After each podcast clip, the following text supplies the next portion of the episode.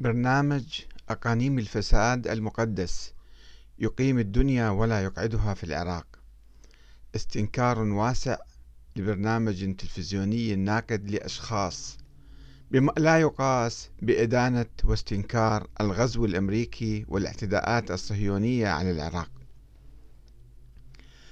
أقام برنامج تلفزيوني بثته قناة الحرة عراق مساء السبت 31 آب 2019 عن أقانيم الفساد المقدس في العراق.